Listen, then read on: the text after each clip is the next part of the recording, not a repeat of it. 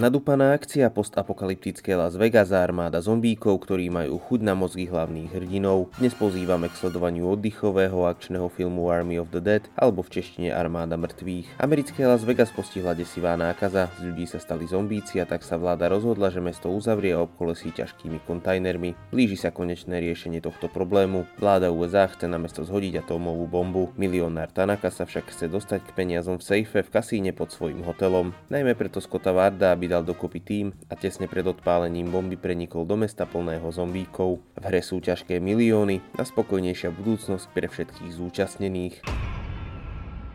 They're not. They're faster. Režisérom akčnej novinky je Zack Snyder a kto jeho tvorbu pozná vie, že na letné blockbustery má patent. Zaujímavý nápad o boji so zombíkmi, ktorí nie sú len hlúpou masou, atraktívne prostredie v meste hriechu, aj vynikajúce masky môžete čakať od filmu Army of the Dead. V hlavnej úlohe sa predstaví bývalý wrestler Batista, v tých vedľajších zase zaujímavá partia ľudí predstavujúcich nesúrody tým z netradičnej misie. zombie tiger.